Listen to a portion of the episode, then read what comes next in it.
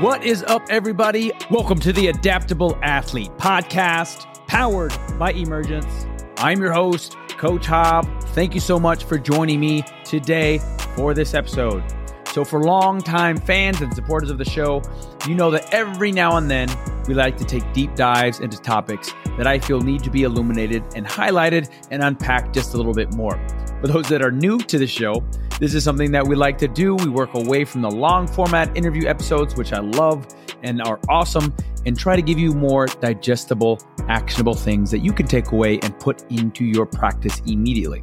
And that is the goal today.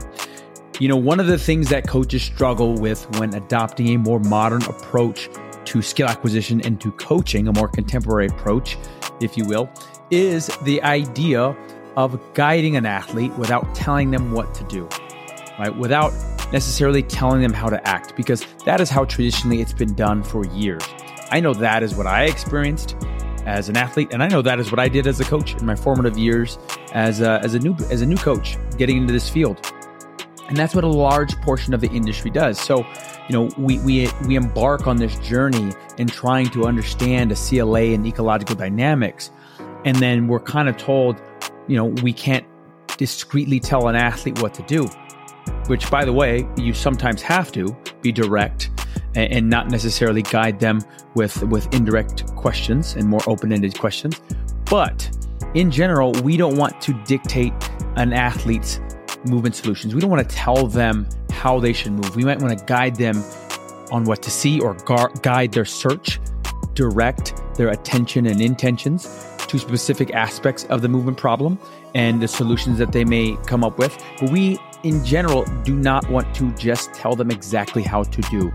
That is how a lot, again, how a lot of the industry does it, where you move to A, to B, to C in this rote, repetitious way. And we are not proponents of that. And I hope you are not, if you are listening to this podcast. If you are, I hope this can maybe shed some light on some other ways to coach. And that is my intention today with this episode is to give you three different ways, three different things that you can do to help guide your athlete's search, help guide and potentially shape their movement behavior. This list is not exhaustive, exhaustive, but I think these are three of the lowest hanging fruits, three of the things that you can do and implement in your practice today. Before I let you guys get to the episode, if you're interested in learning more about these approaches, a lot of this stuff is covered with the courses that we have over at Emergence, including one of my favorites and one of the courses that I did, uh, including the graduate edition. It is the Movement Academy. And so that is something that we are really trying to make aware to the public, to people and coaches who are interested in these ideas. I will link to that in the show notes. But now let's move on. Let's get into the episode today. I hope you enjoy.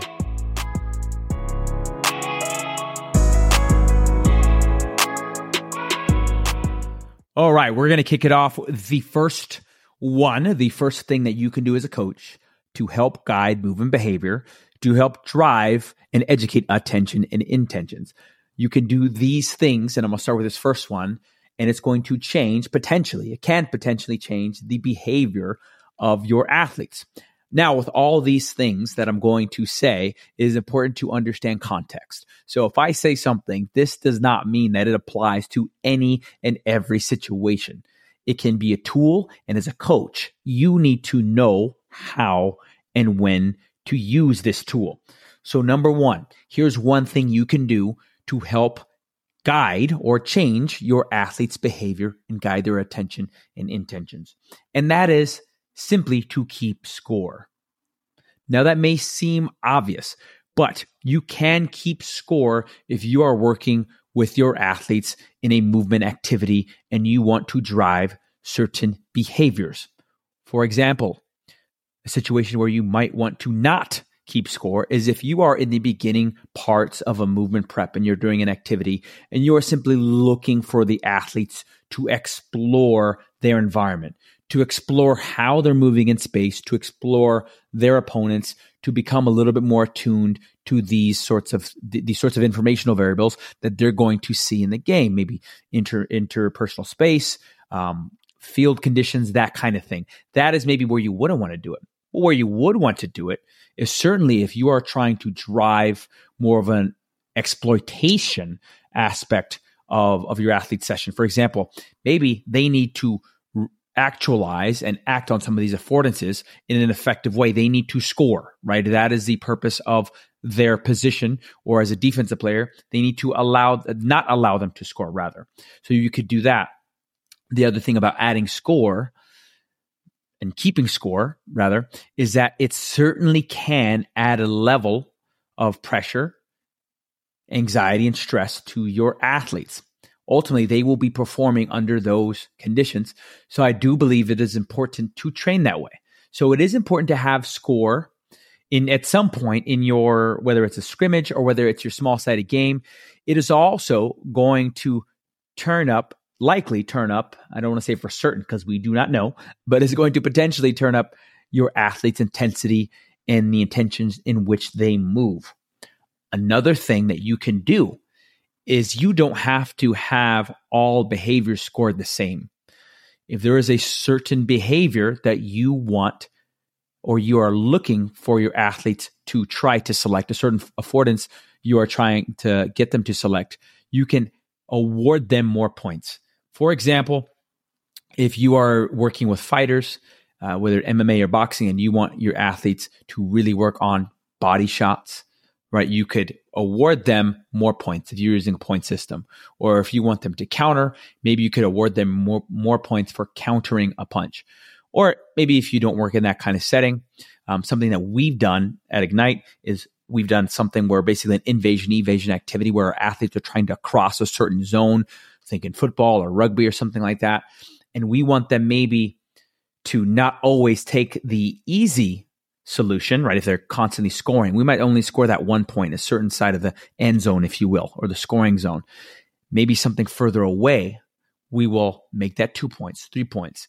So that way, our athletes are now trying to score in different ways and not always choosing the same solution because sometimes that may not be always available. In addition to that, we might be guiding our athletes search for different solutions and also the element of strategy comes into play. If it's the first one to 10, well, we might then decide as a team we're going to go for the more risky actions. And strategy is, is certainly an element, and tactics is, is certainly an element that you're going to see in the games. The other thing that you can do with score, right, is add a little consequence to it. Again, adding that level of pressure, stress, and anxiety. Now, I'm not the biggest fan of conditioning as punishment, but I suppose you could do that you know, if you work with professional athletes, they will probably do this on their own by adding pressure and stress by betting money, but you could do that. Another way, maybe if you don't work in those settings, uh, we've done this in the past. Um, we don't do it a ton, but you could maybe have the losing team within reason do something that's slightly embarrassing, like have to perform a dance for the, assuming the losing team have to perform a dance for the winning team. So these are just some ways that you can use scoring to guide behavior.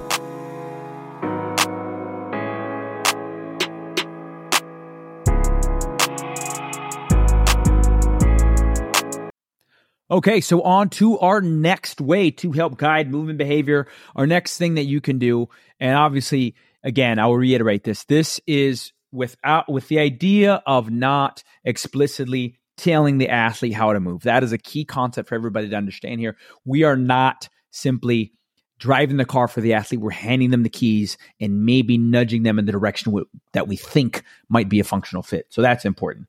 So one of the things that you can do is to guide them with your language through guided questions or through through cueing. And this one is especially relevant uh, if you were in attendance at the 2023 SMSC. Then you will have seen my business partner Tyler Yearby and his excellent presentation where he shared a bunch of these guided questions for your athletes. So I'm not going to go into too many of the specific questions, but it could be something like, is there another way you could have solved that problem? Or how might you exploit space differently, right? That is, there are millions of them, and Tyler goes into a bunch of them that are super specific and very relevant for practitioners. But that is something where you can then guide the athlete's search for maybe more abundance or a different movement solution. The other thing that you can do is, and Sean is very good about this. I will share a little nugget to, behind the closed doors of uh, for those that were there with um, for our, practical at the 2023 SMSC, and Sean and Tyler took everybody through a movement session. And we were all involved as a team, but I participated in some of it as well as a participant. I wanted to really get in in their seat here. And one of the things that Sean said, you know, I'm paraphrasing because this wasn't his exact words, is to create. So think about creating.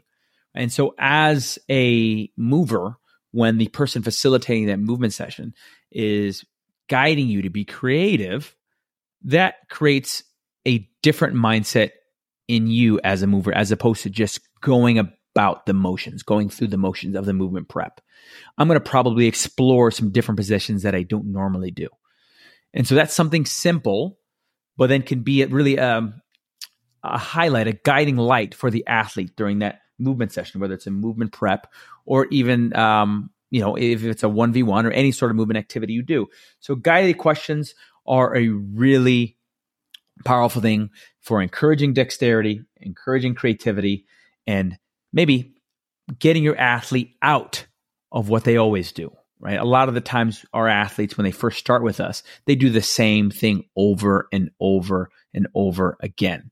And so when you encourage them with your words and with your environment and with expecting them to maybe do some things that don't work, you can open up a whole new uh, number of possibilities and expand our athletes' movement toolbox.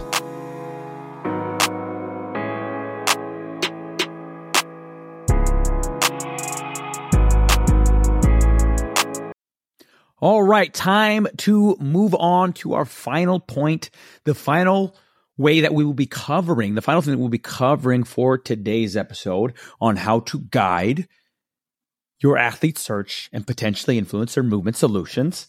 We're going to be talking about highlighting or illuminating an affordance. I'll say that again. That is highlighting or illuminating an affordance or potentially making an affordance a little bit more attractive or a little bit more obvious. Now, let me explain. Now, some might call this constraining to afford, right? So you are constraining something, you are manipulating a constraint in the hopes that an affordance may emerge for that athlete and they may select it. They may not, right? You can't necessarily demand that they do that. They may not select it. But when coaches first get into this approach, oftentimes, and I certainly did this, and you know, it, I still have to remind myself, uh, it's a lot easier now, but you just constrain to constrain. You're just flipping crap around. You're doing this and changing this and changing that. And while that definitely has a, a lot of benefit, can have a lot of benefit, we want to intentionally manipulate constraints. We want to manipulate something if we're noticing the behavior of an athlete or they're not seeing necessarily what we hope they would be seeing, we can constrain and highlight an affordance and make it a little bit more attractive. So hopefully they are able to perceive it and then hopefully after that act on it. So, for an example, something that we'll do if we are doing uh, something that we call gates uh, over at Ignite, we'll have maybe uh, basically an invasion evasion where essentially the athlete has to uh, get to the other side. So, think of an example like in football, rugby, soccer, or even basketball, any sport where there is a, a defense, uh, defensive and offensive player in a situation, you are trying to get to a spot and they're trying to not let you get there. And so, in this example, what we've seen is sometimes athletes won't perceive opportunities to cut back. They will always go to the same side. So if you see an athlete potentially always going to the left side of our activity, of, of this gates activity, right? They're always choosing and selecting that same affordance. What we might do is position the defender in a way, not necessarily telling the defender how to act, that might make that cut back more obvious. So we might we might position the defender so he has to run and cover more distance or you know have a greater speed and then maybe make the end zone wider. So that way that athlete knows they they can potentially cut back right? You could also use some of the the methods. You don't have to use one at a time. You could also use some of the methods that i mentioned earlier in this episode about using a guided question or cueing but that is another way to do that. Uh, something that you could potentially do let's just say uh, in the sport of volleyball, right? If you always are finding that your outside hitter is performing the same kill all the time and you want them to have a different movement solution, you want to expand the movement toolbox, maybe you shift the defense over. That takes away the shot that they always like to do. They always like to hit it down down the line. Shift the defense over, maybe. Right. And that is a way that hopefully, you know, and maybe again, if you say you shifted over in that situation, the and the athlete still doesn't see it, you might then go back to a question. Is there a better way to utilize space or something like that? Right. Did you see any openings there? Right. Could be more direct like that. But that is one way that you can make uh, an affordance a little bit more obvious, right? There's equipment, there's many different ways, but it's a very powerful tool and one that you li- you can utilize in your coaching immediately.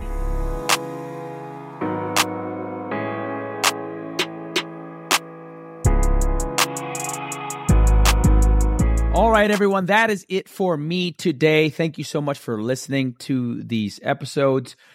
Whenever I am thinking of creating these episodes and, and, and what the audience, what you guys might want to hear. I try to put myself in your shoes or even something that is interesting to me or where I was when I first started and, and, you know, even holes that I have in my coaching uh, repertoire, my coaching toolbox.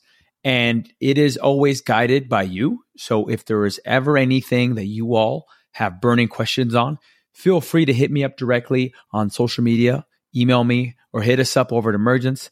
But the purpose of these is to get this methodology of coaching into more hands and make it more approachable. I'm fully aware that some of these concepts can be a bit abstract, can be a bit confusing, especially if you're new to them.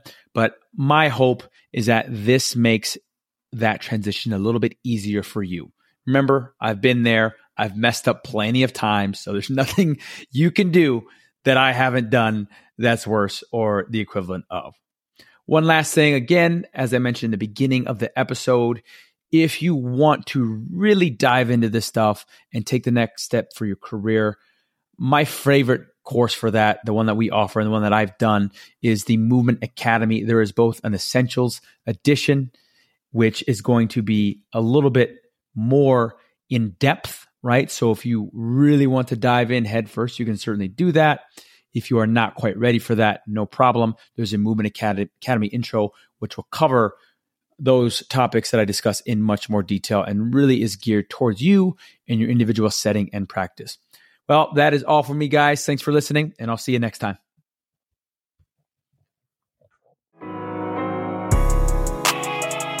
Hey, everyone. Thank you so much for joining me today. If you like today's episode, share it on social media, or better yet, write us a review on the platform of your choice. To stay up to date with the podcast, check out the podcast website, theadaptableathlete.com. To see what we have going on over at Emergence, check out the Emergence website. That is Emergent Movement, MVMT. Again, that's Emergent, MVMT.com. Thanks again for joining me. Until next time, we'll see you on the Adaptable Athlete Podcast.